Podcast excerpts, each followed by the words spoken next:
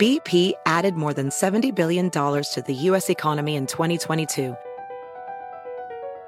Investments like acquiring America's largest biogas producer, Archaea Energy, and starting up new infrastructure in the Gulf of Mexico. It's and, not or.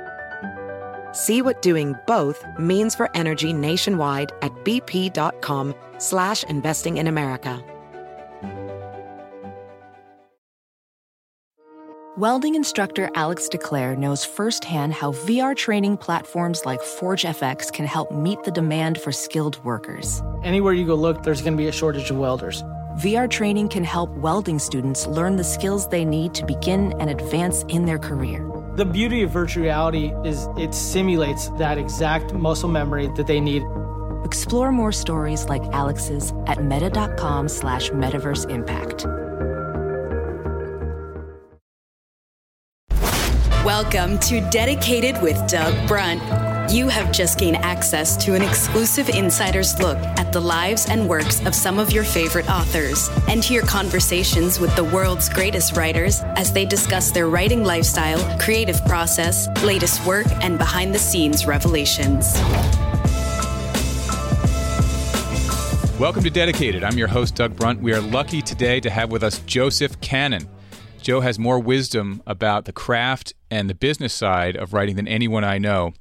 Through the 80s and early 90s, he was CEO of Dutton and also an executive at Houghton Mifflin. These are two of the most prestigious publishing houses in the world. Joe then made a splash around 1995 when this revered publishing executive uh, was known to be writing a manuscript for a novel of his own.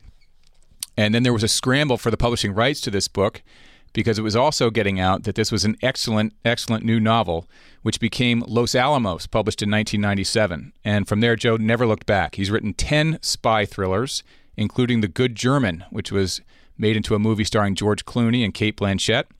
And his latest novel is The Berlin Exchange. Joe, welcome to the show. Glad to be with you. Well, before we get into how and where we met, let's have a little wine. You chose white wine for today. And so we have a a white burgundy to to pour out for each of us. What could be nicer? After a hard day's work of writing. Cheers, Joe. Cheers to to you. you. Uh, so we'll begin at the beginning. You were born in Pennsylvania, and I think you're sort of on the early side of baby boomer. I mean, an exact baby boomer, nine months after VJ Day. So Right. It doesn't get more baby boom than that. Anyway, May 46. And then uh, Harvard undergrad.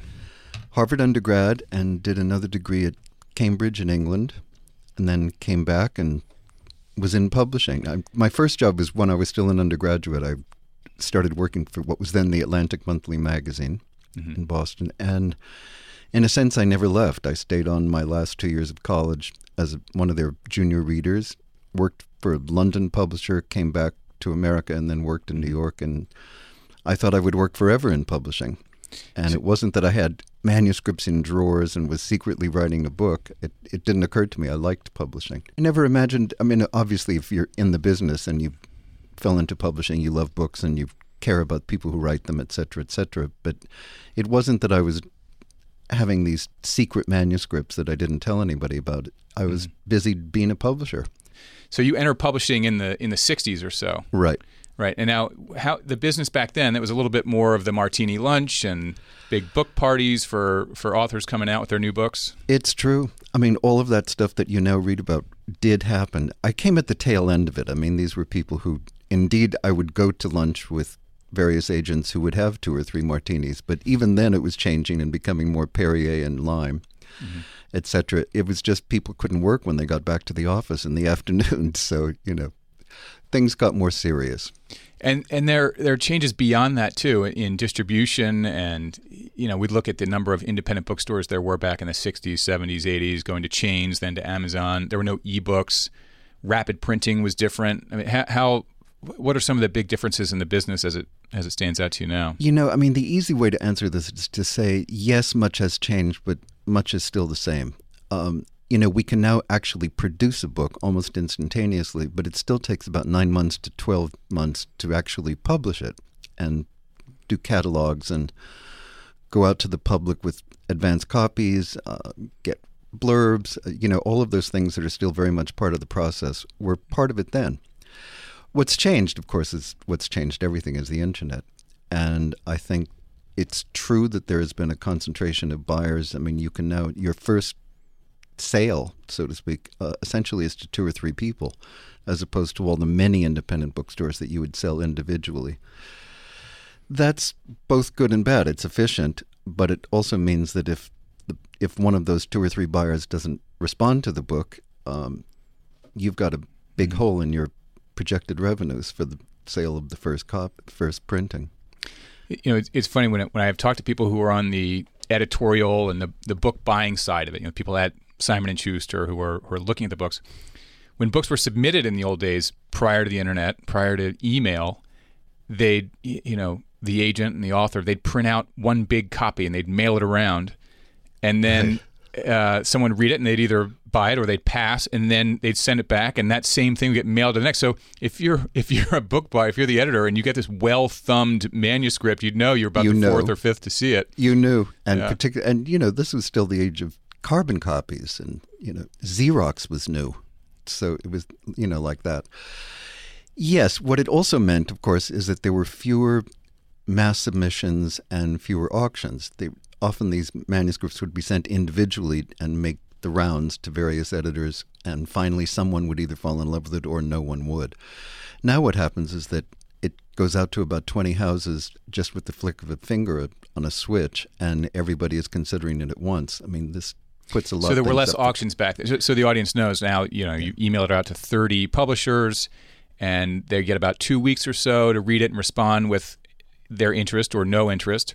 And if they have interest, then the author will run around and take meetings with anyone who expressed interest and that can take course over a couple days. Right. Almost all of it's in Midtown Manhattan, but uh, it can be elsewhere.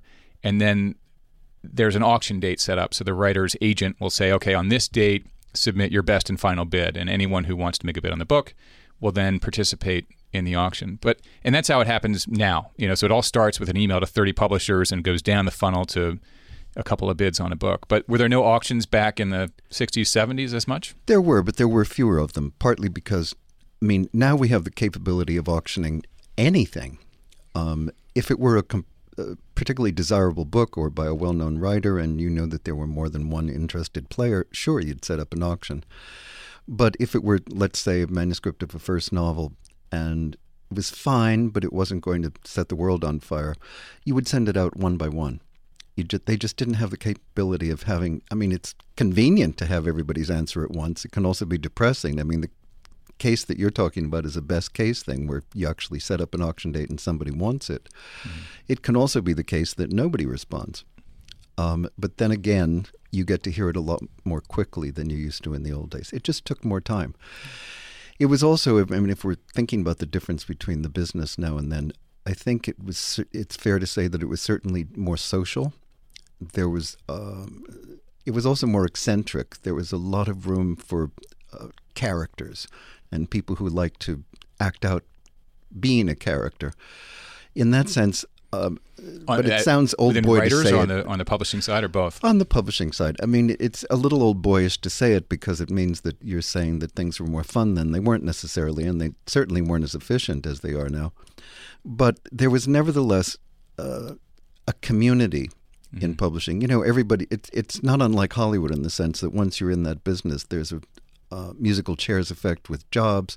People tend to go from house to house depending on what the opportunities are. They get to know the people there. They, if you're part of a cohort, if you're one of the assistants who start right after college in one of the houses, the people who are your peer group um, often stay with you for the rest of that of your publishing life, so that uh, they're now running Simon and Schuster, let's say, or one of the companies, but you knew them when they were just you know kids on the block that sort of thing was, I think, tighter then. I don't know whether that's better or worse. It was just fun. Yeah, it, it seems to have been a there seems to have been of a sense of it was really a calling then, which probably still exists to some extent today, but just maybe a bit less so.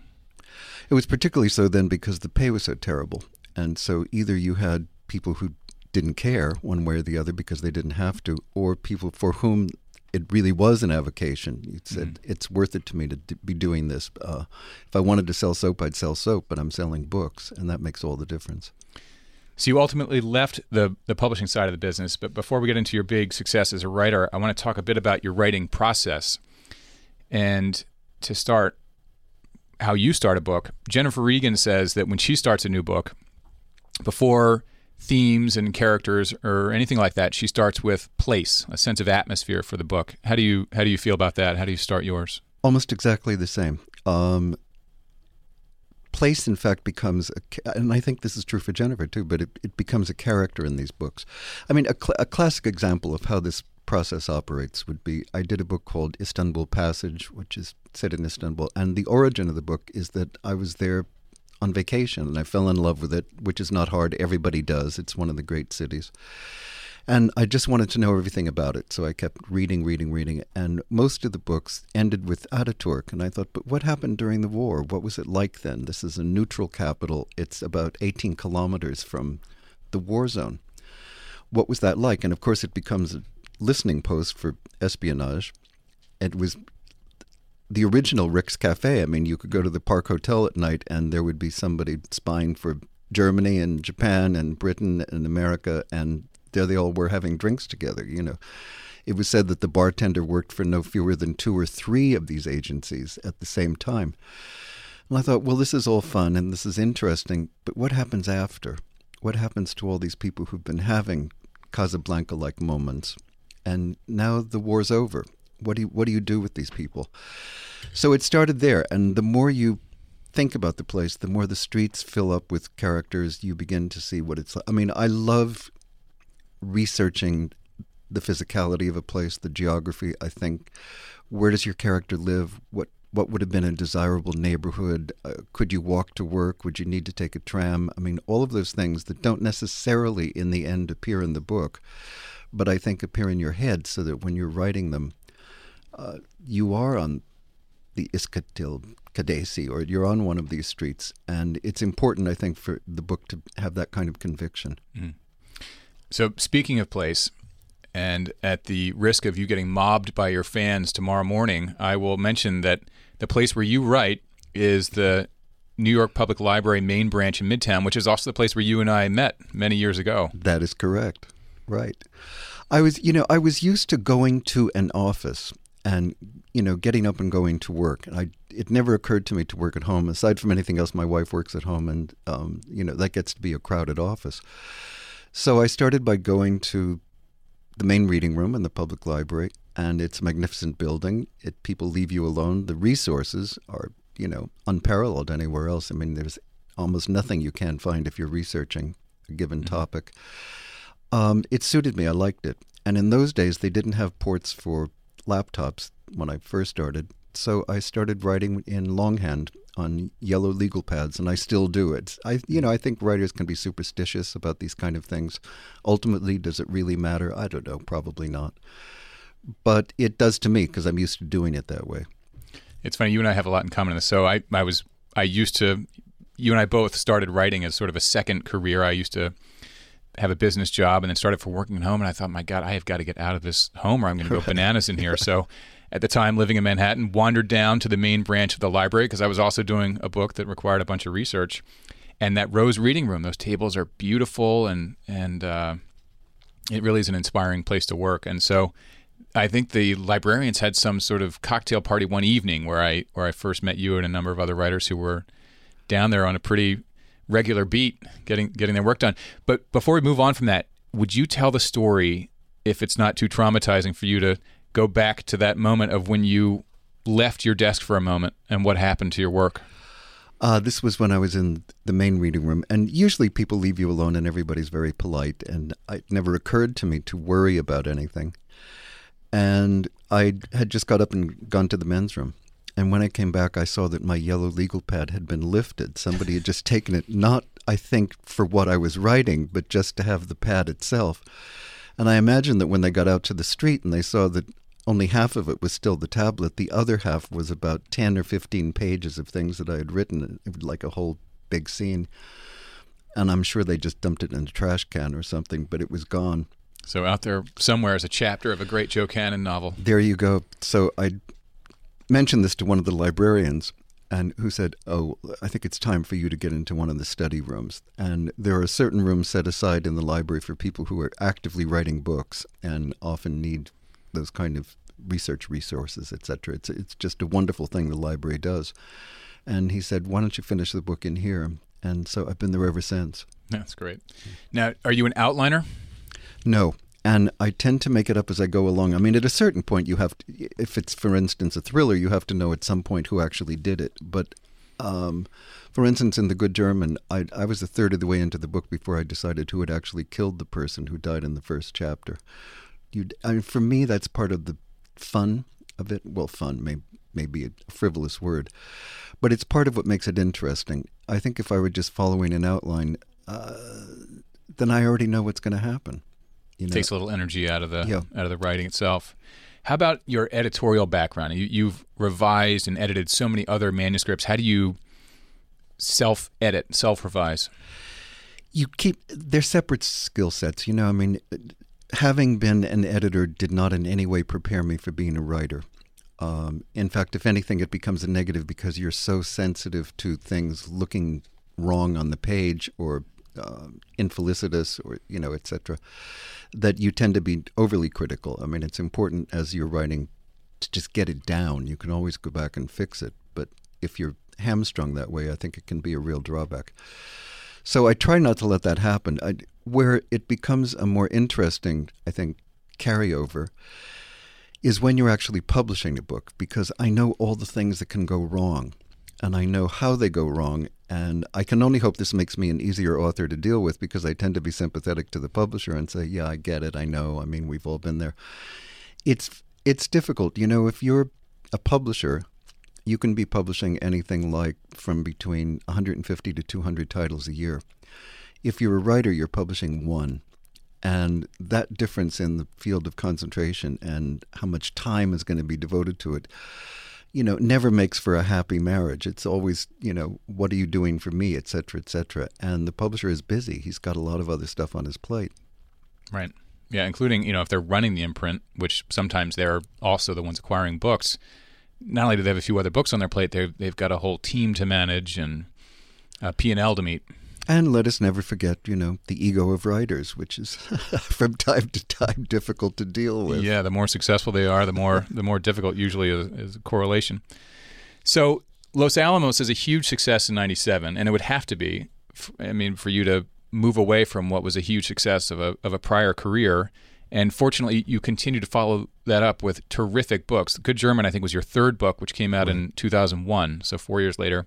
By 06, that's out as a movie with Clooney and Cate Blanchett, and directed by Steven Soderbergh. Did you get to interact much with that team doing the movie?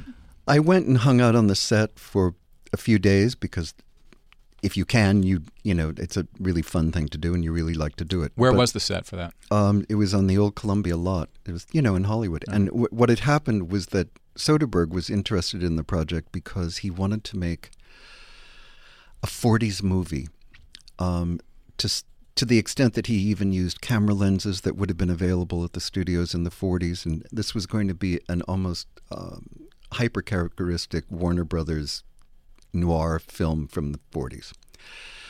And this attracted him. It was part of the reason that he wanted to do the project, so it was fine by me, etc. But I had nothing to do with the actual um, writing of the movie. That's uh, very rare that a writer, that a novelist actually gets to do that because they prefer to use their own screenwriters. Their yeah, own screenwriters. Did you did you push to have that at all, or want to do that?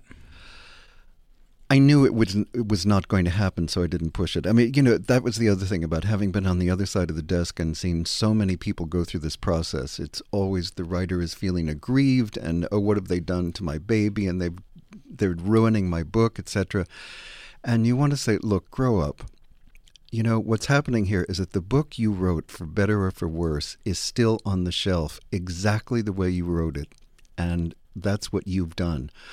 Now a motion picture is going to be made that is somehow suggested by, inspired by, based on whatever phrase you want to use, but it's not an illustrated version of the novel. it's a work unto itself. Right. The best you can hope for is that you get some talented people who are going to be inspired in the right way and come up with something terrific. Uh, at which point you should just step aside and let them be terrific about it. So I just wanted. It's to interesting. I've, I've seen different authors take different paths on that. Hemingway is sort of the classic. He has that line of like, I would drive up to the California border, drop off my novel, and collect the check and head the other way. I don't want anything to do with a film version of my book.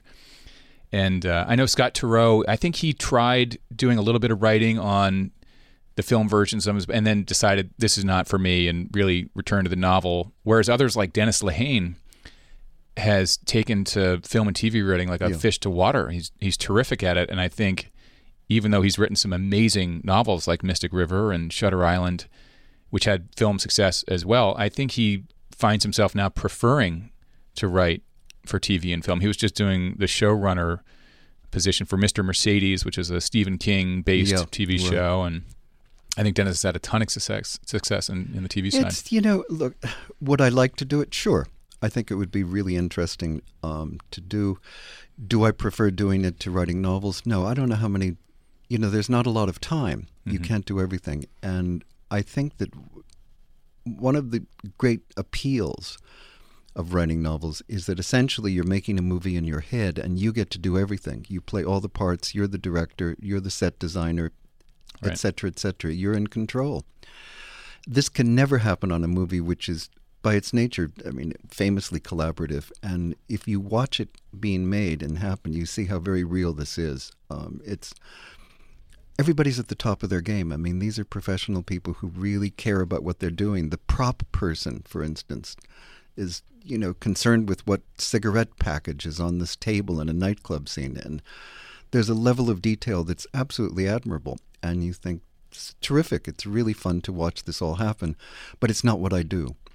I'm doing something else. So it, It- may be convenient for them that I'm not asking. Well, I mean, it is. You you have to make your choices really as a writer here, and it's interesting the explosion of content across these streaming platforms, which is a, Yeah. a fairly new phenomenon. I always hear it talked about in the context of attention for you know the consumer's attention. Eh, there are only so many hours you can watch a show or you can read a novel, and so the explosion of content across streaming limits the number of hours available to book reading and book buying.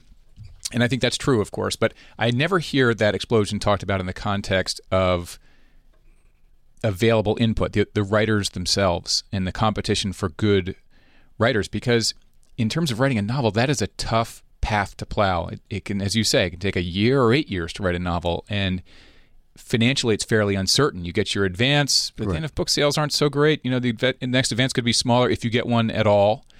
And the vast majority of novelists need to supplement their income with something else. On the on the new content, writing for one of these thousands and thousands of scripted television shows, if you get into a writer's room, you know there's a steady paycheck. It gets picked up for the next season. You've got kind of a steady job. It's a little more glamorous, you know, as we were saying, novel book buying business. It's a little less glamorous than it was 40 years ago. And this is sort of the new glamour. And I think for young writers, uh, do you feel that streaming content is siphoning some of our talented young writers away from novel writing toward film and TV writing? Well, if it is, so what? You know, I mean, essentially, if the talent is being expressed in whatever form that seems its most natural channel, that's we're the ones who profit from it. It's terrific.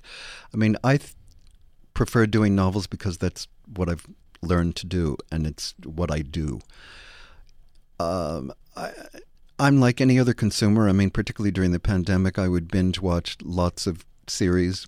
Frankly, uh, what I really hope will happen now is that we'll go back to the time when movies were 90 minutes or 80 minutes and they just had sharp dialogue and a real.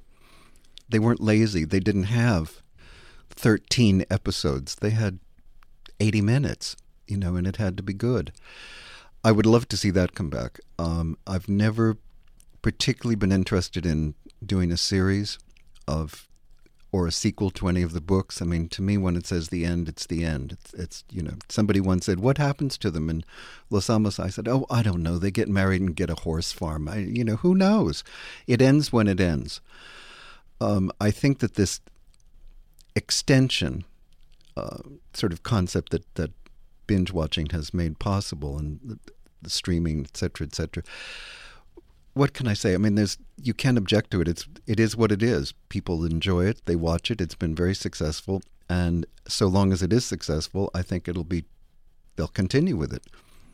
But I think there's also a place for the shorter form and for what I think of as real movies, which um, are sort of units unto themselves. They're not so open ended. Those I would like to see more of, but that mm-hmm. would depend, I think, on how we're viewing all of this. Is it a drain on talent? I don't think so. I think that um, all you really need to do a novel is a piece of paper and a pen. To do a series, you probably need $100 million and everyone else committing to it and HBO executives or whoever giving a green light. That's a very different process. Um, there are fewer of them, I think, than we imagine. We just feel more overwhelmed because it's a relatively new form. But think how many books are being published.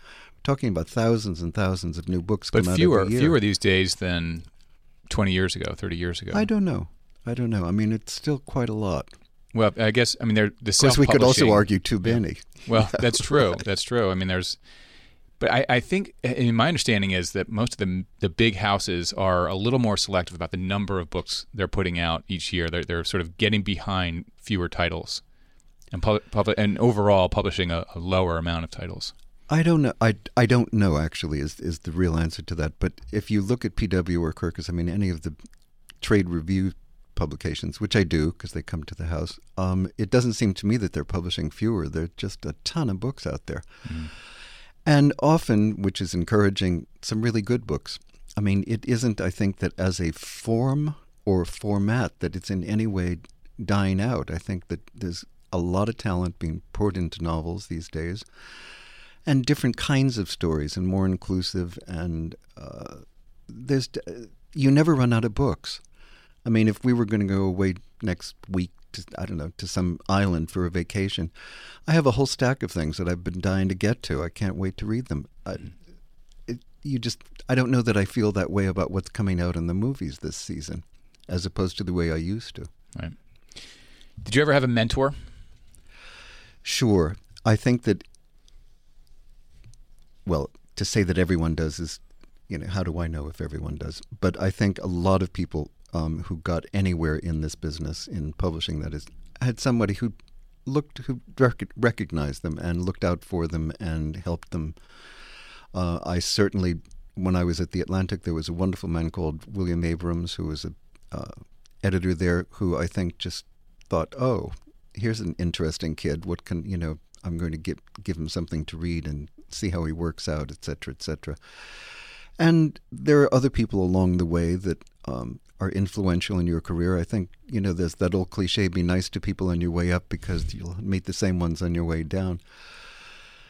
But it's to me one of the reasons that I think it's so pervasive a part of the culture in publishing that I it's also one of the things that's suffered from the pandemic because I think the lack of we don't get together. Yeah, is how do young people get noticed? You know, how do they really um, get the attention of people who can help them in these jobs. And I think it'll be harder for them. Just from the, I think it's only these few years. I don't know that it's going to extend forever. I think we'll probably have some combination of remote work and in-house work, and that will change the, you know, configuration. But I think it's been a real drawback for young people. Yeah. Did you have a mentor on the writing side? Would you say, or no. Only through reading them. I think just through reading them. I mean, someone will always say, you know, who influenced you and all this. And the quick answer to this is everybody influences you. I mean, everything you read, because it's all part of who you are. I mean, the sister uh, question to this is always, you know, is this autobiographical? There's this wonderful feeling. People think that a book needs to be authentic. That is to say, that they're reading some novel and they really want to be reading about your actual life. But in fact, every book is autobiographical in the sense that you're the one who's selecting this word. You're the one who's putting into whatever prose rhythm it has, and you're the one who's bringing the interest to it. It does not mean that, oh, this is what my mother said when I was six years old and this is what she meant. I that doesn't interest me so much. What does interest me is that I think your sensibility, which is formed by everything that you've absorbed, invariably comes out in the book. So by that definition, everything is autobiographical. So you have the writing side covered and the publishing side covered, yet there's a third leg of the stool at the Kanon household because your wife, Robin Straus, yes. is a high powered literary agent. And among other clients, Don DeLillo, who's I think on everybody's top 10 list of greatest living writers. What are, what are the home conversations like with Robin? There's a strict separation of church and state. First of all, she's not my agent. I think that would be like, um, you know, having your spouse be your own dentist. You, you know, you, and how could she represent me? She'd call and say, "Oh, it's his best work yet," and you know, who would believe her? So I think we keep those those things separate. In fact, to the extent that I try not to read things that she's representing because I don't want to fall into the trap of over dinner somewhere saying, God, and as for that latest, and then all of a sudden you're the bad guy. So I, I don't want to get into that. On the other hand, I admire her list and I admire the people that she does represent. Um, Don certainly being um, foremost among them. I think he's a great writer and one who's, uh, you know, if there's a new book, I'm there to read it. I really want to see it. But I think it's important that you. Does she give you any sort of friendly professional advice? Like, Joe, I think you have to head this way, or this could be a good, you know, topic Mercifully, she hasn't yet, because that's the kind of thing that can really prompt an, uh, a not particularly wonderful or congenial conversation, right? She is certainly my first reader. I mean, she and my agent. And, you know, you give it to her, and you, first of all, I know that if she really doesn't like it, she'll say so because she's going to be involved in the public, you know, I'm going to be tied up in publishing it for the next year, so um, she'll make her feelings known. But luckily, she's liked the books, or says she does, and she's a very sharp, attentive reader. And if she makes a point about something not, you know, making sense, or there's there's a logic mm-hmm. question, et cetera, et cetera, I always listen. And she's in that sense my first editor, I suppose. But she's reading at the same time as Binky, who's my agent, and who's been my agent from the very start and whose opinion I rely on. I mean, one of the reasons that uh, she is my agent is that I know she'll always tell the truth. Well, my wife Megan is the same. She's she's one of the first readers, and she is also brutally honest. So I'll I'll have whole pages circled with a big red pen and an X through it with boring written in the margin, and you know you know that's when you need to delete some pages there. But I do get the honesty from from the wife. It's uh, good to have a tough skin in these matters. Though. Yes, my right. gosh. So the latest is the Berlin Exchange. Now you are you're known for I, have read one review moral intrigue and, and setting up tough tough decisions for your your characters. You're also compared to John le Carré and Graham Greene. But can you tell us a bit about the Berlin Exchange? Berlin Exchange is essentially begins with a spy swap at the height of the Cold War in '63. And what's happened is that there's an American um, nuclear spy who was who spied for Russia and who was caught and has been in jail for the last ten years. And out of the blue, a spy swap is being proposed from with East Germany. And as he crosses through the wall into East Berlin, ironically enough, he's crossing into a form of freedom. He's out of jail as a result of doing this. But why has why have they asked for him? What's behind it? Uh, is it really his ex-wife who's uh, he hopes responsible for this, or are there more nefarious things going on? And of course, there are more nefarious things going on, or there wouldn't be a story or a book. But I, but to me, what it's you know, we return to this question about place. I mean, to me, what this book is about is once he passes through the wall, he is in the DDR in East Germany, and he's in a, a culture which he, in some odd, ironic way, helped produce and now he can see the result of this. Um, so that the book becomes, I think, a lot about what was East Germany, uh, this political anomaly. What was life like there? I mean, yes, we all know that it was gray and that um, the surveillance state par excellence, because they had something like 180,000 people informing the Stasi on their neighbors, on each other. This is in a country of 20 to 30 million. You know, the, the proportions are just completely um, out of sight and, in a sense, unique. There has never been such a surveillance state.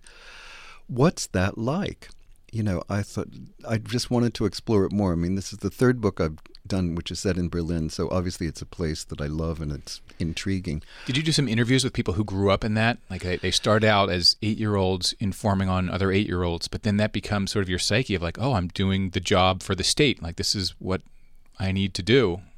Yes and no. The the whole question about inter I mean, I do have friends who live there and who had lived through that period, and so I would talk to them and see, you know, if you could get that kind of um, intimate detail that really helps in a novel.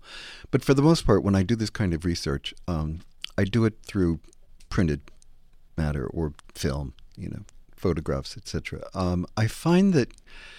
First of all, my German isn't good enough that I could actually have a conversation or an interview in German. It would have to be an English speaking one. But I find that, you know, everyone in a sense lies. I mean, all of our memories are uh, dramatized over time. If you go to a dinner party next week and several months later people ask you to describe it, each person at the party might describe it differently. Um, on the other hand, since they were there, they would have the weight of authority, and they said, Yes, I was in East Berlin all those years, and this is what it would like. Well, sometimes it was, and sometimes it wasn't. So you get a kind of unreliability when you're actually interviewing e- even people. from firsthand accounts. Yeah. Yeah, what I really prefer, and particularly if you're doing it um, further back, I mean, if it's 45 or you know right after the war, because a lot of my books are set then, is uh, journalism that was written at the time, diaries or letters. I mean, anything that was written off, so that the unspoken assumptions are so fascinating. Um, how people would refer to women for I mean, you know, things that now maybe people would self-correct when they're talking about this is the way it was. But if you really see what they were writing at the time, I think it's really useful and it gives you um, a greater sense of, of that time and place. Mm-hmm. I mean, to me, that's uh, the meat of the book. I I love writing about place. That's great. And it is interesting how language has changed, and that, that's a theme that's come up on this show in the past. How language, even just over a few decades, has changed. Let alone going back to you know 45. And so when you bring that into your dialogue, and you're known for writing terrific dialogue, you know, capturing that as a as a place, as setting the scene for something back in a, in a Cold War period, it's important to get that through onto the page for the reader. It's important without drawing attention to itself. You know, I mean, here's an example. The word swell, for instance, was in fact used all the time in the 30s and 40s, and you will see it in movies, and you think, oh, this is the way slang functioned then. If you read it on the page now, it just sticks out like a sore thumb. It's just one of those things Right, where trying you're too saying, hard. "Oh, he's doing period stuff," you know, etc. So it's much better, I think, just to be neutral in a lot of this. It's also there are some writers who use brand names. You know, he stood outside the courtyard and lit a Chesterfield. Well, he didn't think in those terms. He was lighting a cigarette, so you should just say light a cigarette. And as a matter of fact, have him light the cigarette because that wouldn't happen now, but it was certainly happening then. That's great. Good advice. Now, uh, to end the show, we usually do a quick lightning round of questions. So I've got a few lined up for you. If you need to Okay. steal yourself with some white wine, I'm going to do that. so, first question is one of the burning questions in the publishing business right now. Do you think Penguin Random House will successfully acquire Simon and Schuster, or is that going to get blocked? My guess is that it will be blocked, but I don't know that, and it certainly doesn't come out from any inside information. I mm-hmm. I just don't know. I think you know it's one of those things that it's probably better for writers if it does get blocked. It's nice to have more options out there. And, you know, getting back to the the topic of auctions to buy books, if there's only one or two people left to send it around to, Right. it's not going to be much of an auction. Right, and there will be, in fact, fewer. Yeah. Favorite book as a kid when you were, say, younger than 14? Really young would be the Hardy Boys series. I certainly read all of them. Um, I liked Sherlock Holmes, I, but a ton of books. I mean, uh, you know, one of the things I think that's so great about kids is that they're indiscriminate. They just, you know, you read whatever you can get your hands on. And I particularly enjoyed reading things that you weren't supposed to read. I mean, I remember once around the house, um, I would see the history of modern Europe, and I thought, my mother is reading the history of modern Europe. This doesn't make any sense. It was not the sort of book she would read. And it turns out she had got a jacket from some other book, and I so I opened it up, and it was Peyton Place, and I thought, oh well, this is great. So this That's is, great. yeah. That is funny. The fake the fake jacket on your mom's book. The history of modern Europe, indeed. I knew Who was she trying to impress? Something good was underneath this, right? A few of your favorite TV series that you would recommend to the audience. There's a terrific Swedish show called Restaurant, which is one of those um, long binging series. Uh, I think in Swedish it was actually called Our Time Is Now, but it's now called Restaurant, and it's about a Stockholm family that, in fact, has a restaurant, and it's the history of Sweden from post-war period up till the 60s. I think it's really terrific. I think maybe the best of all those series that I've seen is called Borgen. It's the Danish series about um, a female prime minister and is the best thing I've ever seen about parliamentary government and how it works. It's really a uh, it's magnificent. It's really highly recommended. And I like Succession and I like Severance and you know I'm all the popular shows I think are terrific. Great. Uh, who do you think is the godfather or godmother of the thriller? Of the thriller thriller, I uh, probably Holmes, but let me answer it in a different way. I mean, I think that if you're talking about espionage fiction and modern espionage fiction, we we go back again and again and again. You always circle back to Le Carre. I think he um, legitimized it as a form. He made it um, a kind of literature. His he was inter. Not only was he a wonderful writer on the page, but he was interested in character, and I think that that enabled that genre, which had been a lot of trench coats under you know lampposts, and there was a lot of kind of hokey atmospheric stuff. All of a sudden, after Le Carre, it became about office life and ordinary life and the way things actually played out and happened in that world. And I think everybody who writes now about any form of espionage owes him some kind of um, thanks. Right. So he he was Tinker Toller, T- Tinker Tailor Soldier Spy. Yeah. Eh, What, what what are a couple titles by him that you would tell people to Well, go? The Spy Who Came In From the Cold. Tinker Tailor is my favorite, certainly of all of them. A Perfect Spy is also really wonderful and his most autobiographical. It's very much about his life. He's terrific. If when, but everybody is compared to him too. I mean, it's you know, if if in a review someone says, "Oh, in the Le Carre mold," you think, well, they say that about everybody who writes about spies. I think the most flattering comparison, from from my point of view, would be to Graham Greene, because he very much is did uh, what I would like to be doing, which is to write the phrase you used before. Some reviewer had used it, and I glommed on it because it made clear to me what I was at least trying to do, which is he writes novels of moral intrigue. They are indeed intriguing, but the great question at the heart of them is um, one that bears our thinking about. I had a line in one of the books where someone says, What do you do when there's no right thing to do? Just the wrong thing. And I think we're confronted by that kind of choice all the time. And how we make those moral decisions is very much um, what I think a lot of our writing should be about. Last question. One good piece of advice of any kind for someone who would like to write or a piece of life advice, parenting advice, whatever comes to mind. Parenting advice. Let's do parenting advice because I've since become a grandparent in the past few years. Um, the kids are all right. Stop worrying and let them let them be. You know, don't try to tell them what. To, um, they're really much better than you imagine.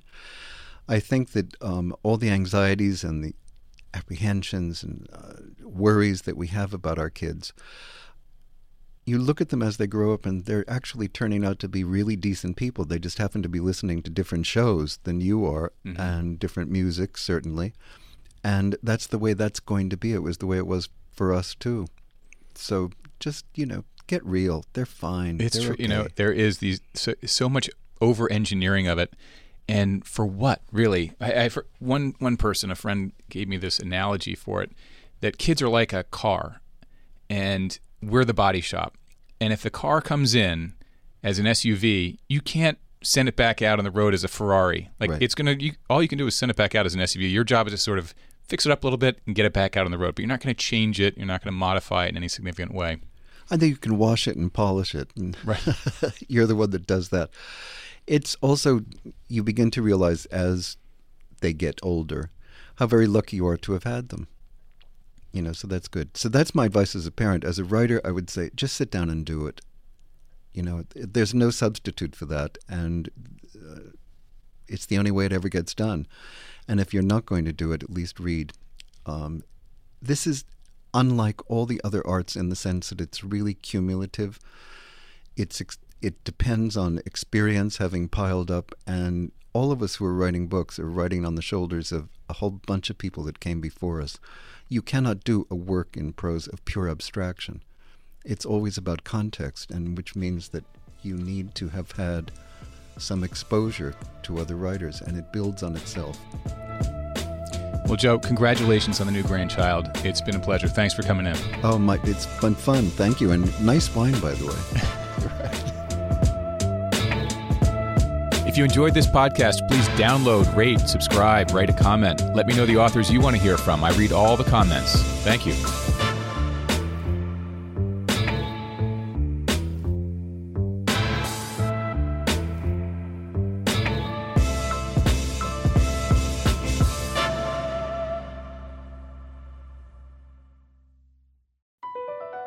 BP added more than $70 billion to the U.S. economy in 2022. Investments like acquiring America's largest biogas producer, Archaea Energy, and starting up new infrastructure in the Gulf of Mexico. It's and, not or. See what doing both means for energy nationwide at bp.com slash investing in America. Every day, our world gets a little more connected, but a little further apart. But then, there are moments that remind us to be more human. Thank you for calling Amica Insurance. Hey, uh, I was just in an accident. Don't worry, we'll get you taken care of. At Amica, we understand that looking out for each other isn't new or groundbreaking. It's human. Amica, empathy is our best policy.